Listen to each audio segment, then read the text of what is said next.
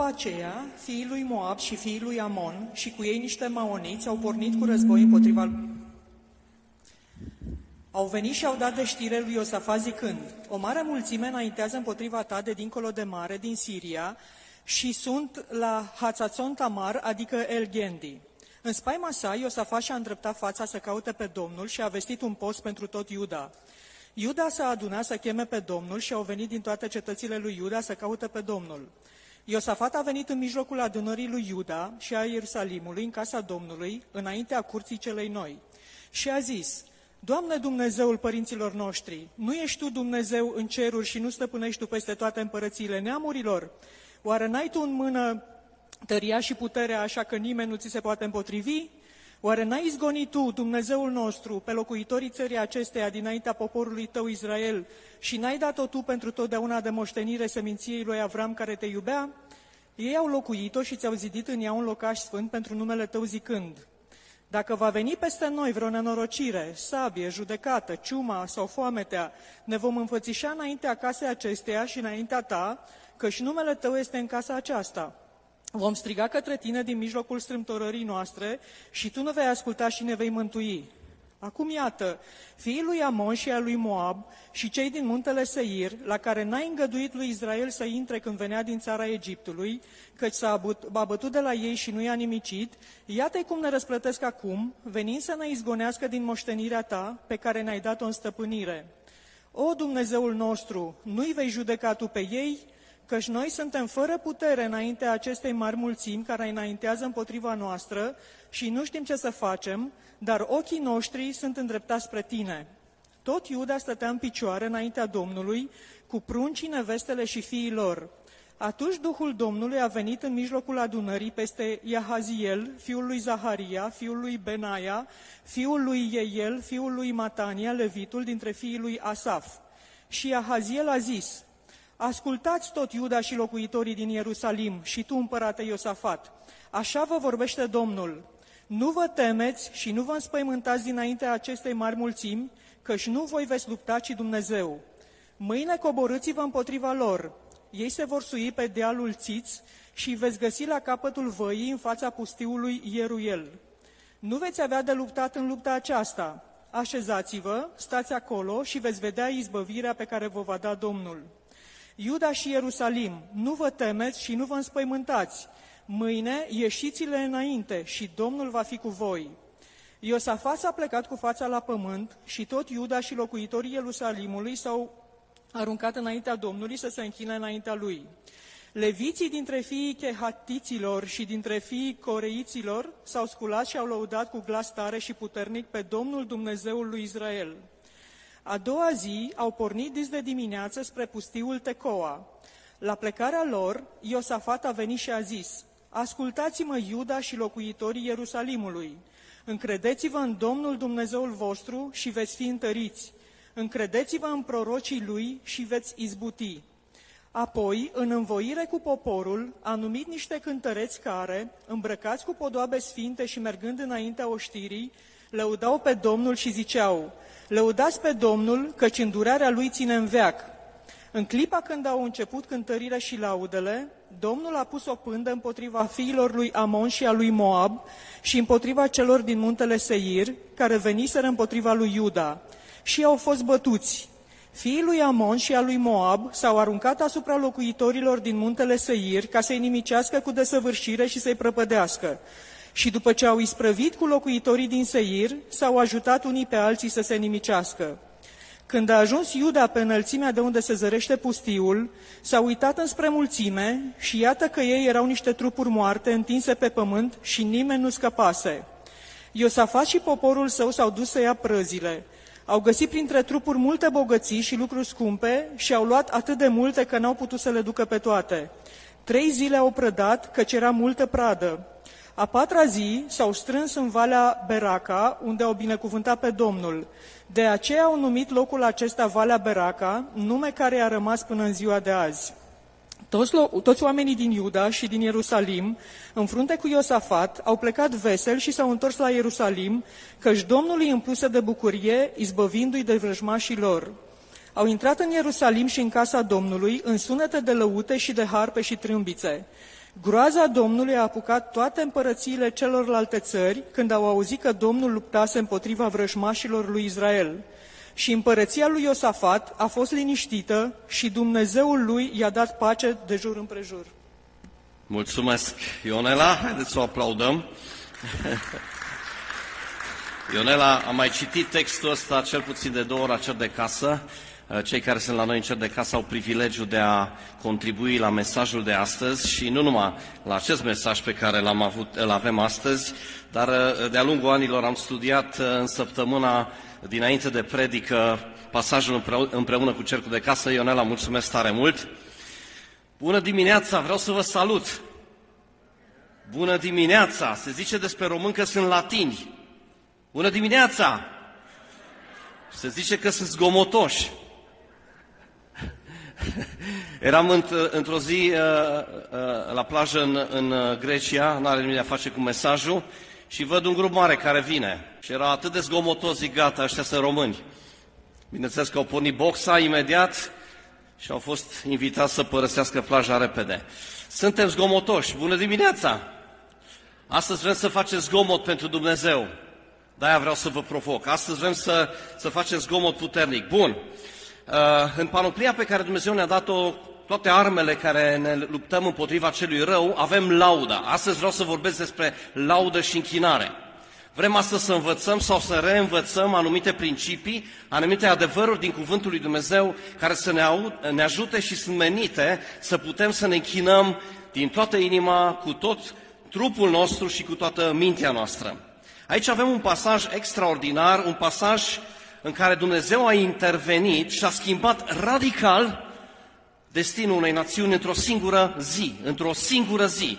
Dumnezeu este acel Dumnezeu care poate face minuni într-o singură zi și schimbă destinul unei națiuni, unui popor sau, nu știu, unei biserici, dacă vreți, într-o singură zi. Și biserica spune, amin că așa este, pentru că Dumnezeu poate să facă acest lucru.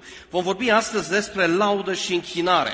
Am citit acest pasaj și aș vrea să intrăm puțin în context ca să ne dăm puțin seama despre ce este vorba. Vreau să, să vedem un pic uh, ce s-a întâmplat de fapt aici în realitate, așa că am downloadat niște hărți și sper să puteți să vedeți uh, ce se întâmplă. Ok, se vede bun.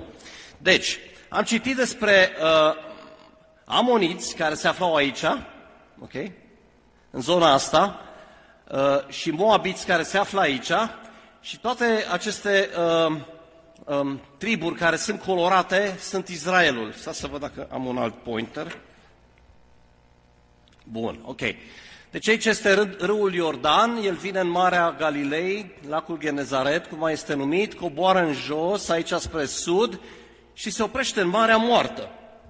Aici sunt dușmanii evreilor, amoniții, moabiții, edomiții și aici erau filistenii, da?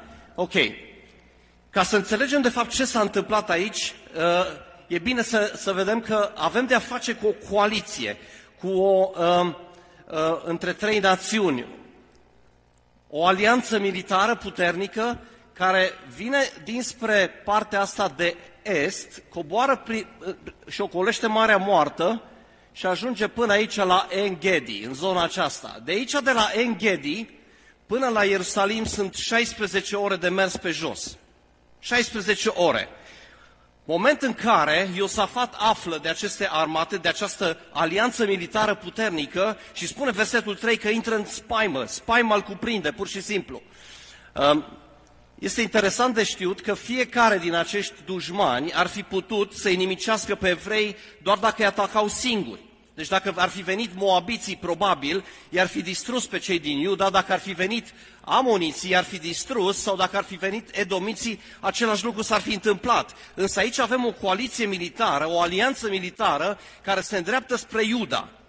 Trebuie să înțelegem un lucru, că Israelul nu mai era un stat întreg, așa cum îl vedeți aici, ci se împărțise în 931 înainte de Hristos în partea asta de sud, Iuda, și restul triburilor se numeau Israel. Deci această armată, această coaliție nu venea împotriva Israelului, întregului Israel, venea împotriva lui Iuda, acest trib de aici. Ok? Și uh, asta este foarte bine de știut ca să ne facem puțin o imagine despre situația în care ei se aflau acolo.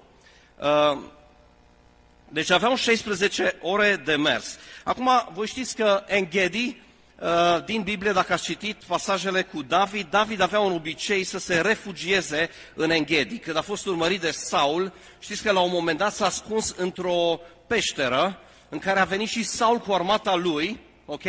Și David a tăiat capătul hainei uh, lui, lui Saul și după ce Saul s-a îndepărtat, a strigat de pe înălțimi, Saul, uite aici este o parte din haina ta și putut să-ți iau viața, ți-am cruțat viața, dar uh, uh, acolo se ascundea el, în zona asta undeva, Enghedi. Aș vrea să punem niște poze, să vedeți ce frumos e Enghedi.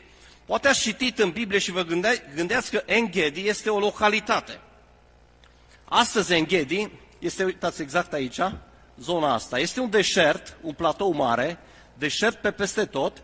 Aici, zona asta este un chibuț astăzi, este o poză recentă, unde trăiesc undeva la 561 de evrei, care administrează toată zona de aici, au o grădină botanică, mă rog, și aici este Enghedi, în zona asta. Aș vrea să punem niște poze să vedeți cât de frumos este acolo, pentru că deși este în mijlocul deșertului, apa asta este ca o oază și ia uitați ce frumos este acolo. Aici obișnuia David să se ascundă. Ok? De vrăjmașii lui. Asta este Marea Moartă, ok, putem să ne oprim aici și aici este uh, din nou Marea Moartă. De ce toate aceste informații? Cred că este important să înțelegem contextul în care a avut loc acest eveniment. Deci sunt trei națiuni puternice care vin împotriva lui, lui Iuda. Iahaziel este pur și simplu îngrozit de acest lucru și uh, e bine de știut că Iahaziel este al patrulea împărat pe care Iuda l-a avut.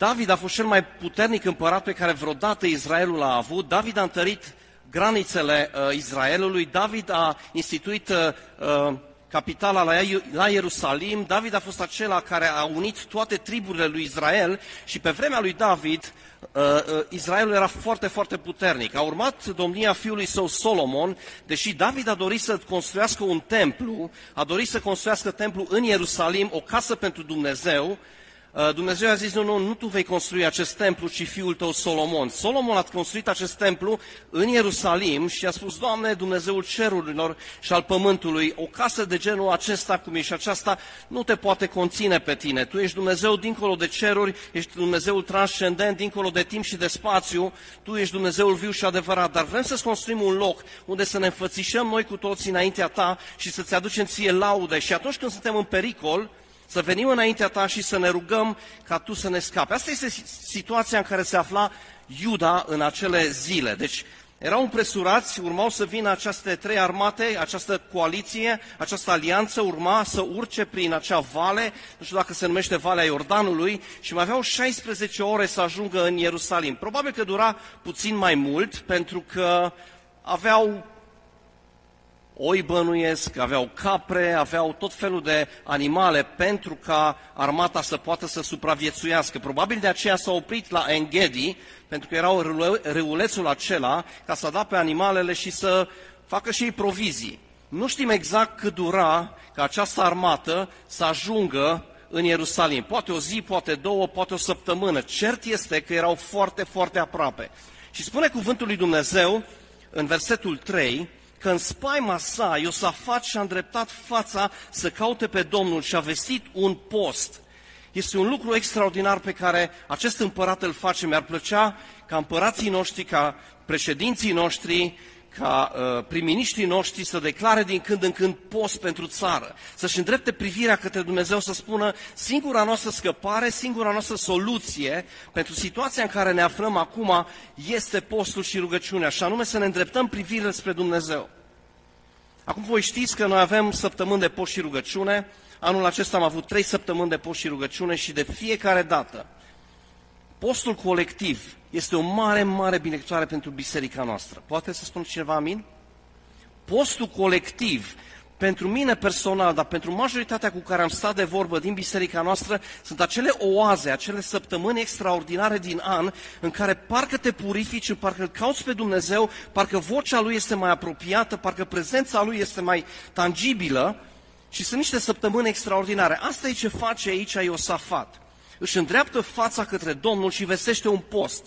Și spune, ok, fraților, pericolul este iminent, este mare, Trei națiuni s-au uh, unit împotriva noastră, mai au câteva ore să ajungă aici și vreau să declar un post. Este cel mai bun lucru pe care îl poate face acest om. Acum, asta era situația lor, o situație critică. Viața lor era în pericol. Viața soților lor, copiilor lor era în pericol și atunci acest împărat face acest lucru și declară un post. Fiecare dintre noi, mai devreme sau mai târziu în viață, vom trece prin situații critice, prin situații grele. Dacă n-ați trecut deja, probabil veți trece, dar cu siguranță fiecare dintre noi am trecut prin situații grele, uh, situații care sunt peste capacitatea noastră, situații care sunt fără ieșire. Așa era și situația în care se aflau ei acum și era o situație care îi depășea pur și simplu. Numai că armatele inamice îi depășeau numeric, probabil militar, însă, însă era, era o situație critică. Ce faci tu când te afli în astfel de situații? Ce fac eu? Ce facem noi, fiecare? Situația este una foarte, foarte dificilă. Începem să sunăm prietenii, începem să dăm telefoane în stânga și în dreapta, trebuie să rezolvi ceva, poate ăsta este primul instinct, cel puțin al meu, poate, uh, sau al bărbaților, poate și al femeilor, încep să dai telefoane sau îți cauți încă un job, te gândești, ok, nu mi-ajung banii, ce să fac? Ok, o să caut încă un job, știi? Alții se îndreaptă poate spre alcool. Și zic, ok, asta e salvarea mea puțină amețeal așa, să mai uit un pic de, de problemele mele. Alții se îndreaptă spre droguri, alții poate au avut o situație grea, au trecut poate printr-un divorț sau poate o despărțire și instinctul este arunci înainte spre o altă relație. Ok? Foarte repede, fără să fi lucrat puțin, fără să fi lucrat la, la, la viața ta, te arunci. M-aș arunca și eu aici, dar sunt convins că nu o să mă prindă nimeni. Și așa se aruncă unii în relații și cad jos, se lovesc de pardoseală, deși e mochetă faină aici, dar rămân puțin strâmbi. Asta este tendința noastră, ok? Ne îndreptăm poate spre, spre uh, firește, spre astfel de lucruri. Alții se sinucid. Alții zic, este prea greu pentru mine, este prea grea viața, singura scăpare spre fericire, ca să scap de mizeria asta, este să-mi iau viața. Problema este că or, orice am face, oricare soluție am, am alege-o din acestea care nu sunt uh, cele mai fericite, uh, creează probleme și mai mari. Drogurile, alcoolul, te gândești că poate sunt o, o, o soluție pe termen scurt, dar ele aduc cu, cu sine alte probleme și mai grave. Păcate firești, relații, suicid și așa mai departe. Noi ca și creștini avem și noi dușmanii noștri. Avem toate uh, uh, forțele întunericului care sunt împotriva noastră, care ne doresc răul, pofta noastră firească care dorește cumva într-una să se ridice și să zică, a, vreau dreptul, Însuși Satan, avem și noi trei, trei, uh, uh, trei aliați acolo care încearcă să ne distrugă, pur și simplu. Însă Iosafat face un lucru extraordinar, cel mai bun lucru pe care îl poate face el, Iosafat, este că nu numai postește, dar citim în versetele 4, 5, 6 până la versetul 12, este o rugăciune pe care Iosafat o face înaintea lui Dumnezeu împreună cu poporul și aduce aminte lui Dumnezeu. Cum se roagă acest Iosafat? Este foarte interesant să ne uităm la felul în care el se roagă. Iosafat îi aduce aminte lui Dumnezeu că El este Dumnezeul cerului și pământului. Adică Tu ai toată puterea, Doamne, Tu ești capabil, Tu poți să ne scoți din această situație critică. Apoi se roagă cu promisiunea lui Dumnezeu, dacă vă uitați în versetele mai sus, 8, 9 și așa mai departe, Doamne, Tu ai spus că dacă ne vom înfățișa în această casă, dacă va veni ciuma peste noi, va veni boala peste noi, vor veni lăcustele sau vom fi în primejdie, dacă ne vom înfățișa înaintea ta, tu ai promis că ne vei salva. Se roagă cu promisiunile lui Dumnezeu, se roagă cu ceea ce Dumnezeu a spus că va face atunci când noi ne îndreptăm privirea spre El. Își cunoaște foarte bine identitatea și vine ca un reprezentant al poporului și se roagă înaintea lui Dumnezeu se roagă cu promisiunile. Dacă vă uitați în cuvântul lui Dumnezeu, la viața lui Isus, Isus a făcut exact același lucru. Atunci când a fost atacat de Satan, a spus, este scris. Este scris. Dacă vă uitați la primii creștini, în uh, Faptele Apostolilor, capitolul 4, versetul 25, 26 și 27, ei aduc aminte lui Dumnezeu psalmul 2. Doamne, de ce se întărâtă neamurile? De ce cugetă lucruri de șarte împotriva unsului tău și așa mai departe? Se roagă cu promisiunile lui Dumnezeu, se roagă cu ceea ce au primit ei de la Dumnezeu. Și asta face Iosafat aici. Declară un post și se roagă și îmi place tare mult versetul 12, la care ne vom întoarce mai târziu. Spune acolo așa, căci noi suntem fără putere înaintea acestei mari mulțimi care înaintează împotriva noastră. Și îmi place ce spune aici. Și nu știm ce să facem, dar ochii noștri sunt îndreptați spre tine. În engleză sună foarte fain, are și rimă. We don't know what to do, but our eyes are on you. Și e un cântec pe care Mike, uh, uh, Martin Smith l-a scris. Nu știm ce să facem, însă ochii noștri sunt îndreptați spre tine. Nu știm ce să facem. Doamne, situația asta ne depășește. Nu știm ce să facem. Și o să ne uităm puțin la acest verset imediat. Un lucru care mai este frumos în acest pasaj, trecând prin versete, este că în versetul 14 vedem, în versetul 13, mă, mă scuzați, vedem că tot Iuda stătea în picioare înaintea Domnului cu pruncii, nevestele și fiilor. Exista o unitate extraordinară. Ei știau că Dumnezeu binecuvântează acolo unde este unitate. Ei aveau psalmul 133. Știau că acolo unde este unitate, Dumnezeu a rânduit binecuvântarea. Așa că postesc, se roagă și sunt în unitate și este interesant ce se întâmplă. Versetul 15, Dumnezeu răspunde. Dumnezeu răspunde. Cum răspunde Dumnezeu? Dumnezeu în primul rând îi încurajează și zice așa, nu vă temeți și nu vă înspăimântați. Această, acest îndemn, această încurajare apare în Biblie, cred că de 100, mai știu, 16 ori. Nu vă temeți, nu vă înspăimântați, nu vă temeți, nu vă înspăimântați, nu vă temeți, nu vă înspăimântați. Această încurajare apare atât de des în Biblie, pentru că de multe ori ne temem și de multe ori ne înspăimântăm. Și cuvântul lui Dumnezeu aici vine la ei și le răspunde, fraților, nu vă temeți și nu vă înspăimântați. Păi da, dar ei sunt la Enghedi, sunt la o, la o zi distanță de noi. Și versetul 17, nu veți avea de luptat în lupta aceasta, așezați-vă, stați acolo și veți vedea izbăvirea pe care vă va da Domnul. Ăsta este cuvântul profetic pe care ei îl primesc. Reacția lor este una extraordinară. Este una extraordinară. Încep să se arunce cu fața la pământ și încep din nou să laude pe Dumnezeu. Aș vrea să ne uităm la o poză ca să înțelegem ce s-a întâmplat aici. Mai este o ultimă poză, cea cu Marea uh, Moartă. Pentru că Dumnezeu le dă aici, în versetul 16, instrucțiuni foarte clare unde să se ducă. Nu știu dacă voi știți, dar Marea Moartă este cel mai Uh, jos punct de pe pământ. Este, se află la minus 427, dacă nu mă înșel, mi-am notat, 427 de metri sub nivelul mării. Este cel mai jos loc de pe pământ. Ok? Așteptăm un pic și o să vedem și poza. Are o, o, o concentrație foarte mare de sare și dacă ai vrea să te neci, este foarte greu să te neci acolo.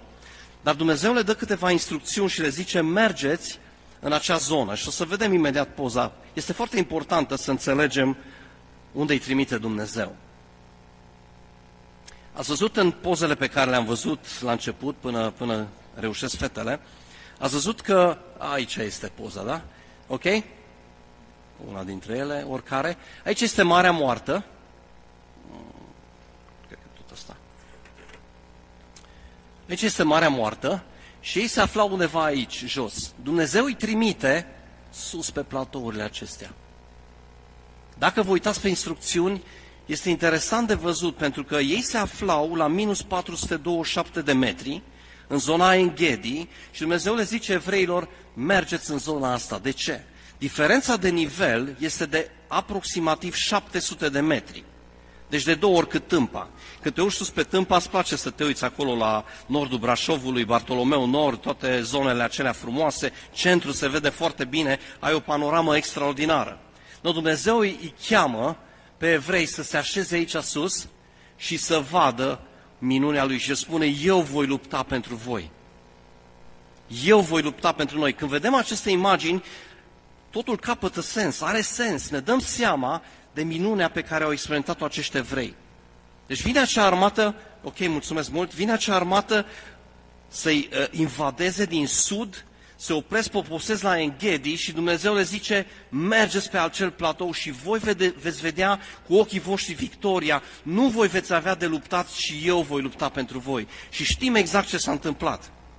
Ok? O să, o să ajungem imediat acolo. Avem parte aici de o, de o progresie, dacă vreți. Situația este foarte, foarte critică și uh, Poporul lui Dumnezeu declară un post, Iosafat declară un post, apoi se roagă în unitate, apoi rugăciune, se roagă cu promisiunile lui Dumnezeu, apoi vine Dumnezeu cu un răspuns profetic și zice, nu veți avea voi de luptat, ei se smeresc din nou, se aruncă cu fața la pământ, încep să laude pe Dumnezeu din nou, Dumnezeu intervine și din nou pasajul se încheie cu laudă și închinare la adresa lui Dumnezeu. Ei se aflau acolo sus, pe acel platou. De acolo puteau să vadă exact foarte clar Enghedi. Și știm ce s-a întâmplat. Ceva, o suspiciune s-a infiltrat în această alianță militară, încât moabiții și amoniții s-au năpustit asupra uh, uh, uh, celorlalți, îmi scapă acum numele lor, edomiții, da? Sau maoniții, i-au nimicit și mai apoi s-au bătut între ei și s-au nimicit unul pe celălalt. Și evrei stăteau sus. Dumnezeu i-a invitat la cinema. Dumnezeu i-a invitat la cinema și a zis, luați loc și vedeți acest film extraordinar. Vedeți gloria mea, vedeți ce voi face eu. De acolo de sus voi veți vedea că nu veți avea voi de luptat, ci eu voi lupta cu voi. Dumnezeu a venit, i-a invitat la film, el a fost cel care a rupt biletele și el a fost cel care mai apoi a dat drumul la artificii. Dumnezeu a făcut o minune extraordinară. Niciodată nu m-aș fi gândit ce se putea întâmpla în această situație critică. Și uh, aș vrea să, să învățăm câteva lucruri astăzi, pentru că de foarte multe ori ne dormim o formulă magică în viața noastră. Vrem trei pași spre o viață în belșug. Doamne, cum pot să fac mulți bani? Cinci chei pentru o căsnicie fericită. Dar aș vrea astăzi să ne uităm la câteva principii în situații imposibile, câteva principii la care putem apela și putem vedea mai apoi și uh, uh, salvarea lui Dumnezeu. Pentru că așa cum ne așternem, spune românul, așa vom dormi. Primul punct în această dimineață este, ei se rugau pentru voia lui Dumnezeu. Poate nu e atât de evident, dar versetul 12, ce spune Iosafat aici, este absolut fascinant. Și noi nu știm ce să facem, Doamne. Noi nu știm ce să facem. Nici nu avem timp. Pot să trimit un mail, poate către împărăția din nord, către Israel, poate vin ei, dar până vin ei, până se strâng ei, ăștia ne-au cotropit, pur și simplu.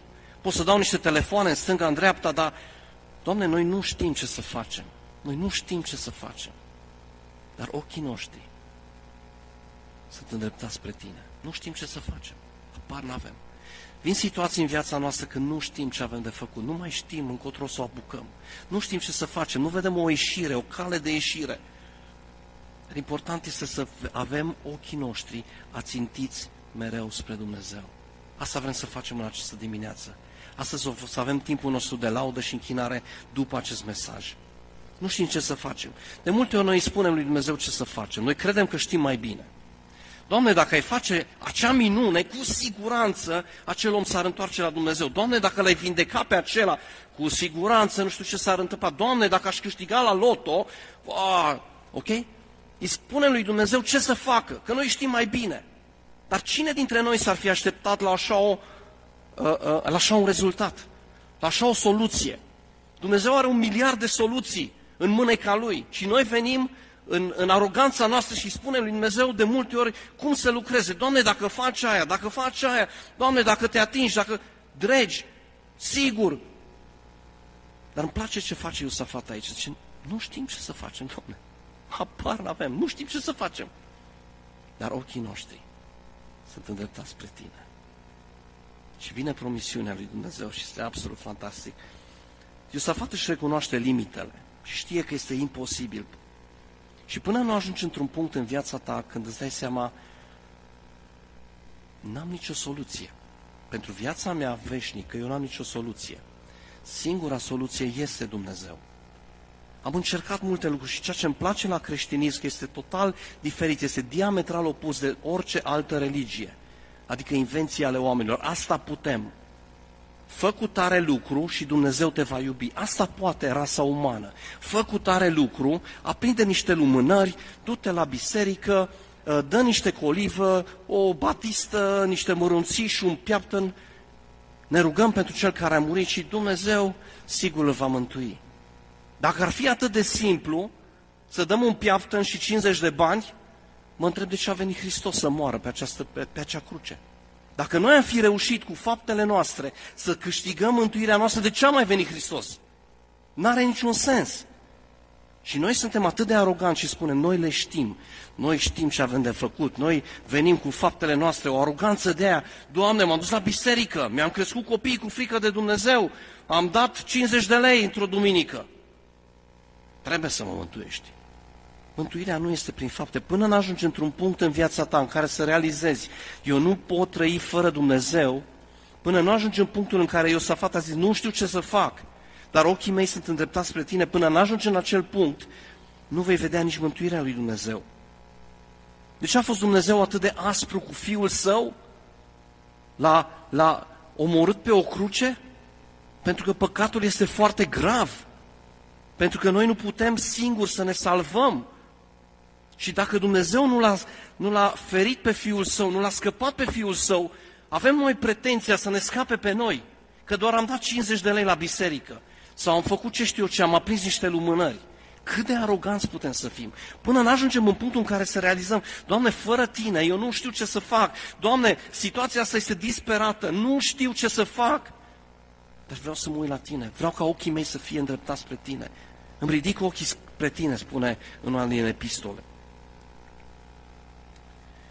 Iosafat ajunge în această situație și Isus a făcut același lucru.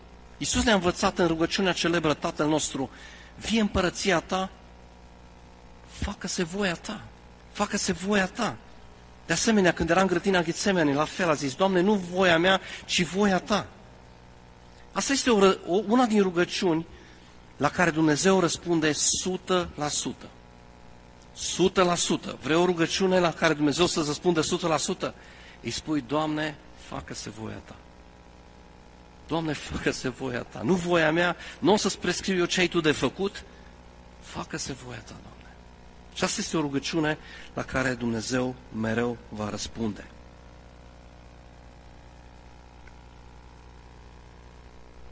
Când noi spunem că avem toate lucrurile sub control, când ne mințim pe noi înșine, avem cap- această capacitate ca rasă umană să ne mințim pe noi înșine, dar să-i mințim și pe cei din jur. Ne gândim, a, mă pot lăsa de băut când vreau eu. Mă pot lăsa de droguri când vreau eu. E chestie de decizie. Pot slăbi când vreau eu.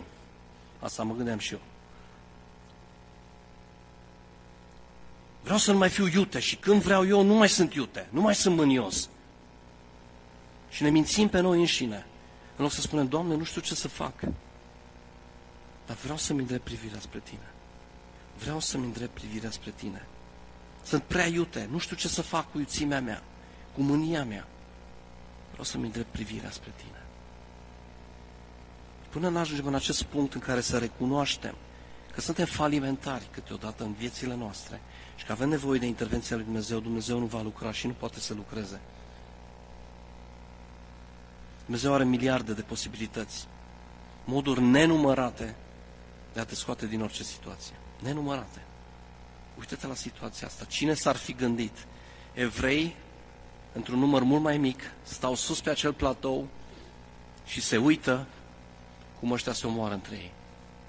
Nu m-aș fi gândit la asta. Când am citit prima oară acest pasaj, nici prin cap nu mi-ar fi trecut, dacă m-aș fi oprit la un moment dat, oare ce se va întâmpla? Vă spun sincer, nici prin cap nu mi-ar fi trecut. Dumnezeu poate lucra în miliarde de feluri. Dumnezeu este un Dumnezeu care are în mâna Lui posibilitatea de a schimba situația ta când vrea El și cum vrea El și cât de repede vrea El. În acest caz, Dumnezeu a schimbat situația și destinul unei națiuni într-o singură zi. Într-o singură zi. S-au bătut ăștia între ei, s-au făcut praf, cum zicem noi. Acesta este Dumnezeu nostru. Și El poate veni în viața ta și în orice situație a vieții tale Și te gândești, bă, dar nu știu, habar n-am. Poate veni și te poate surprinde și te gândești, boah, să n-am fost eu. Să n-am fost eu. Ăsta este Dumnezeu. Sunteți de acord cu mine? Este un Dumnezeu bun, un Dumnezeu care de-abia așteaptă să intervină în viețile copiilor Lui.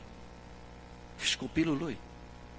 Și are N soluții pentru tine. Tu te gândești la una și zici, Doamne, dacă ai face asta în viața mea. Și zice, nu, am ceva mai bun. Și asta se întâmplă aici. Am ceva mai bun pentru tine. Cine s-ar fi așteptat la asta? Și al doilea punct, deci primul punct am zis, ei au zis, Doamne, vrem să ne rugăm ca voia Ta să se întâmple. Al doilea punct, lauda este voia lui Dumnezeu. Am citit de ziua mulțumirii, Efeseni 5 cu 20, mulțumiți totdeauna lui Dumnezeu pentru toate lucrurile în numele Domnului nostru Isus Hristos. Mai este un pasaj la fel, aproape la fel din 1 Tesaloniceni 5 cu 18. Fiți atenți ce fain zice Pavel aici către Timotei. Mulțumiți lui Dumnezeu pentru toate lucrurile, căci aceasta este voia lui Dumnezeu în Hristos Iisus cu privire la voi. Amin. Zice, mulțumiți lui Dumnezeu pentru toate lucrurile. Păi, Doamne, dar sunt moabiții, sunt amoniții aici. Mulțumiți lui Dumnezeu pentru toate lucrurile, căci aceasta este voia lui Dumnezeu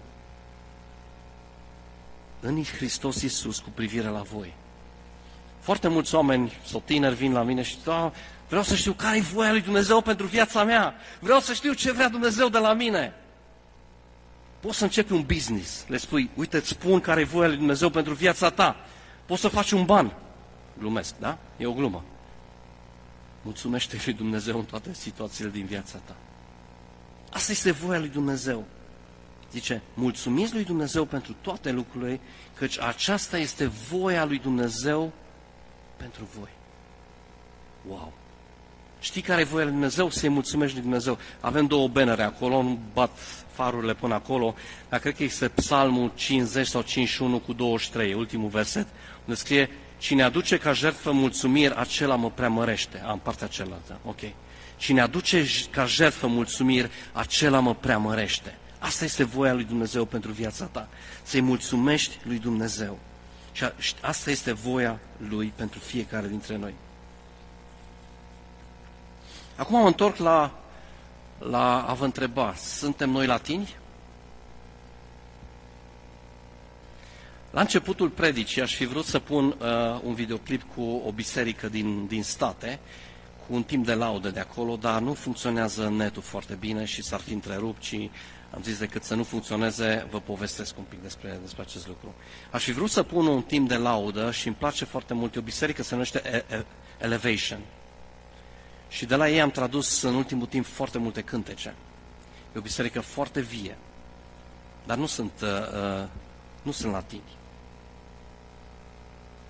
Și eu cred că noi latinii suntem destul de zgomotoși. Ok, suntem influențați de cultura bizantină, poate de ortodoxie, poate contemplăm prea mult, dar suntem totuși latini. Poate nu toți dintre noi, avem și nemți aici, avem și maghiari, avem și sași, Personal vin dintr-o familie mixtă, deși mă consider român, iubesc țara asta, sunt un patriot, cred că o iubesc mai mult decât unii români, pentru că sunt român, dar am crescut într-o familie mixtă, unde vorbeam limba germană, asta era limba mea maternă, și este limba mea maternă, cu tata vorbeam în limba română, cu bunica eu îi spuneam în germană, vorbeam cu ea în germană, ea îmi răspundea în maghiară. Și era un haos la noi în familie și am învățat trei limbi și n-am învățat niciuna. Dar dincolo de, de ceea ce suntem noi și dincolo de, de cultura noastră din care venim, fie că suntem români, sași, maghiari, țigani, americani, orice am fi noi, este o cultură a împărăției. Și aș vrea în această dimineață să ne uităm la acest text, să vedem ce spune Biblia despre laudă și închinare, nu ce spune cultura noastră, deși cultura noastră influențează lauda noastră. Ar fi ciudat să ne lăudăm pe Dumnezeu ca cei din Africa sau cei din Africa să laude pe Dumnezeu ca cei de la Hillsong. Ar fi puțin ciudat. Da? Cultura noastră este importantă, dar primează cultura împărăției lui Dumnezeu. Și dacă suntem latini, ar trebui să ne uităm puțin la cultura noastră. Ce ne reprezintă? Ce, ne, ce este caracteristic culturii noastre? Și aș vrea să văd asta în laudele noastre. Cultura noastră românească, cu principiile Cuvântului Lui Dumnezeu, mi se pare un mix extraordinar, indiferent de stilul în care cântăm. Sunt câteva aspecte care sunt importante. Și aș vrea să ne uităm la versetul 19. Spune acolo, și-au, s-au sculat și au lăudat cu glas tare și puternic pe Domnul Dumnezeul lui Israel. Și acești oameni aveau o situație critică și Dumnezeu încă nu-i salvase. Dumnezeu încă nu-i izbăvise. Dar le-a dat un cuvânt profetic. Și reacția lor, în cultura lor, a fost, yes! L-au lăudat pe Dumnezeu cu glas tare. Astăzi am, eu, eu stau lângă boxă, îmi place să stau lângă boxă, sper că nu mă aude nimeni, dar îmi place să laud pe Dumnezeu cu glas tare. Este putere atunci când strici către Dumnezeu și zici, Iisus peste străzi, Iisus peste familii, Iisus peste viața mea, declar numele lui Iisus, este putere când strigi înaintea lui Dumnezeu. Și asta au făcut aici, zice, s-au sculat și au lăudat cu glas tare și puternic pe Domnul Dumnezeu. Asta a fost reacția lor în cultura lor. Apoi în versetul 21. Și mergând înainte, auștii lăudau pe Domnul și ziceau, lăudați pe Domnul căci îndurarea lui ține în viac. Și interesant este că vom vedea și mai, mai jos ce au făcut. Uitați, în versetul 27, 27 au plecat vesel și s-au întors la Ierusalim, căci Domnul îi umpluse de bucurie. Această bucurie se vedea. Pentru că în momentul în care înțelegi că Dumnezeu te-a mântuit, singura ta reacție este să te bucuri. Dacă te bucuri, înseamnă că ai înțeles că ești mântuit. Avem niște texte extraordinare pe care le cântăm aici. Când le cântăm, mă bucur extraordinar. Am viat dintre morți. Wow! Duhul lui l-a, l-a revărsat peste noi. Yes! Inima mi se umple de bucurie. Este o reacție normală când înțelegi că Dumnezeu se atinge de tine, că Dumnezeu îți face bine, că Dumnezeu vine și te umplă, că Dumnezeu vine și te izbăvește, că Dumnezeu ți-a dat viață veșnică. Noi încă n-am murit și am înviat. Ca și ei, în versetul 14, au primit o promisiune, veți fi izbăviți. Și noi am primit o, o promisiune. Dani, Sergiu, Ionela, într-o zi veți învia din morți. Wow, ce veste tare! Noi suntem latini ne bucurăm și noi. Și a înviat Iisus și că tare. Când înțelegem ce s-a întâmplat acolo, reacția noastră este una de bucurie. Sunteți de acord cu mine? Sunteți de acord cu mine? Atunci când înțelegem vestea bună, când înțelegem Evanghelia, asta este reacția normală. Am primit o promisiune și anume viața veșnică. Viața asta nu știu cum ți-o trăiești, unii dintre noi suntem mai înstăriți, alții suntem mai săraci, dar avem viață veșnică în Isus Hristos și asta ar trebui să ne bucure și pe cei bogați și pe cei săraci. Amin? Îmi place versetul 22. În clipa când au început cântările de laudă. În clipa când Centrul Creștin Brașov s-a întâlnit, în clipa când ei la Brașov la 10 jumate s-au întâlnit, în clipa în care au început cântările de laudă, Domnul a pus o pândă împotriva fiilor lui Amon. Domnul a pus o pândă. În momentul în care noi începem să lăudăm pe Dumnezeu, când îl lăudăm pe Dumnezeu cum îl lăudau evreii, Dumnezeu pune o pândă împotriva tuturor vrăjmașilor din viața ta. Dumnezeu pune o pândă și se bat între ei și o iau la fugă și dispar, pentru că nu pot sta în această atmosferă de închinare, nu rezistă.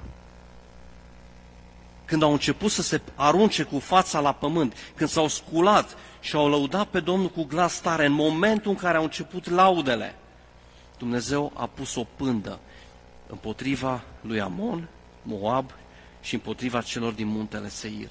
Asta este ce face Dumnezeu când noi lăudăm pe El. Asta se întâmplă duminică de duminică și se poate de, întâmpla duminică de duminică în viața ta. Când începi cu adevărat și spui, Doamne, vreau să te laud în dimineața asta, înțeleg ce s-a întâmplat, văd aceste cântece minunate, vreau să-mi asum acest timp și vreau să te laud pe tine, vreau să te înalți pe tine, vreau să mă bucur de tine, abia aștept să, să mă întâlnesc cu tine în clipa în care încep laudele. Această armă pe care Dumnezeu ne-a dat este fantastică, amin? Este fantastică, este extraordinară. Când încep să lauzi pe Dumnezeu și ei au, au, au trimis lăudacii înainte. Și asta o să facem și noi imediat. O să invit echipa de laudă să vină. Câteva forme de, de manifestare. Am mai vorbit despre asta în laudă. Aici în 2 Cronici 20 cu 19 spune că l-au lăudat cu glas tare. În Apocalipsa 6 cu 10 și în Apocalipsa 7 cu 10 este o gloată mare de oameni care laudă pe Dumnezeu cu cu cu glas tare. Cu glas tare. Cu glas tare. Dacă vrei să ajungi în cer și să n-ai un șoc acolo, obișnuiește-te pe pământ, să lauzi pe Dumnezeu cu glas tare. Ok? Același lucru a fost valabil și în relatarea din Iosua, capitolul 6, cu Ierihonul. L-au lăudat pe Dumnezeu cu glas tare și zidurile au căzut, dușmanii au fost înfrânți. Apoi, cuvântul Lui Dumnezeu ne încurajează ca aici să ne bucurăm în el. Psalmul 16, versetul 8, 9, 10, 11. Filipen 3 cu 1, bucurați-vă în Domnul, Filipen 4 cu 4, bucurați-vă în Domnul, iar zic, bucurați-vă. Da, frate, noi suntem la tine, bucurăm. Așa suntem noi la tine. Neemia 8 cu 10. Bucuria în Domnul este tăria voastră. 1 Tesaloniceni 5 cu 16. Apoi cuvântul Lui Dumnezeu ne spune strigați de bucurie, ne încurajează să strigăm de bucurie. Yes! Uh! Așa scrie, îmi pare rău, îmi cer scuze că... Ok? Așa scrie. Psalmul 66 cu 1, Psalmul 95 cu 1, 98 cu 4, 98 cu 6, Psalmul 100 cu 1, zice strigați de bucurie către stânca mântuirii voastre. Strigați de bucurie. Strigați de bucurie CCB. Apoi zice, veseliți-vă, bucurați-vă și veseliți-vă. Psalmul 32 cu 11, 67 cu 4, 90 cu 14, 118 cu 24, puteți să le notați acasă. Apocalipsa 19 cu 7. Psalmul 98, 4, Psalmul 98 cu 7. Chiuiți! Woo! Woo! Chiuiți, Hristos a înviat! Hristos l-a biruit pe Satan, singurul dușman care era capabil să ne trimeată pentru veci în iad. Să ne ia cu el în iad. Chiuiți de bucurie! Chiuiți, fraților! Uu! O să facem asta imediat. Cuvântul Lui Dumnezeu ne încurajează să dansăm. David a dansat înaintea lui Dumnezeu. Și toți latinii s-au uitat la el. Nu, Mical s-a uitat la el și a rămas tearpă. Bă, te-ai făcut de râs, bă, bă, în biserică, să dansezi în biserică. Pe bune? Psalmul 149 cu 3, 150 cu 4. Jucați înaintea lui Dumnezeu. Știți cum jucau evrei? Nu așa cum dansez și eu în timpul de laudă. Hore, fraților, făceau hore. Aștept ziua în care o să facem o horă spre slava lui Dumnezeu aici. Să jucăm înaintea lui Dumnezeu. Să ne bucurăm și să ne veselim că mântuirea a venit. Apoi ridicați mâinile către cer. Psalmul 63 cu 4, Exod. Aruncați-vă cu fața la pământ, cum au făcut ei în acest capitol, în capitolul 20. Geneza 17 cu 3, Avram s-a aruncat cu fața la pământ. Îngenuncheați înaintea lui Dumnezeu, Iisus a îngenunchiat. Pavel, când își lua rămas bun de la biserica din Efes, era pe mal, în Milet, au îngenunchiat cu toții pe plajă și s-au rugat unul pentru celălalt. Dar îngenunchiați că avem o chetă. Simțiți-vă liberi să lăudați pe Dumnezeu. Bateți din palme toate popoarele. Psalmul 47 cu 1. Bateți din palme CCB spre slava lui Dumnezeu. Și nu în ultimul rând, cântați de bucurie. O să închei prin a spune că am fost uh, la un eveniment împreună cu Eric și mai mulți am fost, dar Eric mi-a zis un lucru, zice e ok, îmi place aici, dar parcă e prea așa un herupism. Haideți, haideți, acum, bucurați-vă, haideți, haideți, bucurați-vă. Nu vreau să ajungem în extrema asta, într-un herupism de la prostesc, știi? Că n-ajută pe nimeni. Dar dacă este ceva în inima ta, dacă este o flacără acolo care un, un muc care mai, mai mocnește un pic. Atunci spui, Doamne, mă bucur pentru ce ai pus în inima mea. Și bucură-te într-adevăr că ești latin. N-are de-a face cu cultura noastră atât de mult, deși cred că trebuie să reprezentăm cultura noastră. În cer vor fi tot felul de culturi, tot felul de oameni, tot felul de moduri de a te închina lui Dumnezeu. Abia aștept să fiu cu voi acolo, să aud acel glas puternic ca vuietul unei mări. Abia aștept acel lucru. Nu are așa de mult de a face cu cultura noastră, cât are de a face cu o cultură și o înțelegere a Cuvântului Dumnezeu și cu o ascultare de Cuvântul lui Dumnezeu. Spune Cuvântul lui Dumnezeu să nu fiți doar ascultători ai Cuvântului, ci să fiți împlinitori ai Cuvântului. Și asta vreau să facem în această dimineață. Aș vrea să lăudăm pe Dumnezeu cum nu l-ai mai lăudat de mult. Nu vreau să te provoc la un heirupism așa, să uh, sar pe aici așa doar de dragul de a sări sau să dansezi sau încingi o horă sau să chiui dar vreau să fii tu real și vreau să-L lauzi pe Dumnezeu în felul în care tu ești făcut, în felul în care funcționează cel mai bine la tine. Ok? Ce-ar fi să ne ridicăm în picioare și haideți împreună Centrul Creștin Brașov să lăudăm pe Dumnezeu. Mi-ar plăcea să începem acest timp de laudă prin a, a striga către Dumnezeu, să vă zic când facem acest lucru, poți să strigi către Dumnezeu, Doamne, îți mulțumesc că ești stânca vieții, că ești același era și în veci, că nu te schimbi niciodată, că legământul tău este pentru mine, că ești pentru mine, că nu ești împotriva mea. Poți să strigi către Dumnezeu, să-i spui astfel de lucruri, apoi poți să chiui, să zici, Iuhu! Și poți să bați din palme. Haideți să facem asta împreună în numele Lui Iisus acum.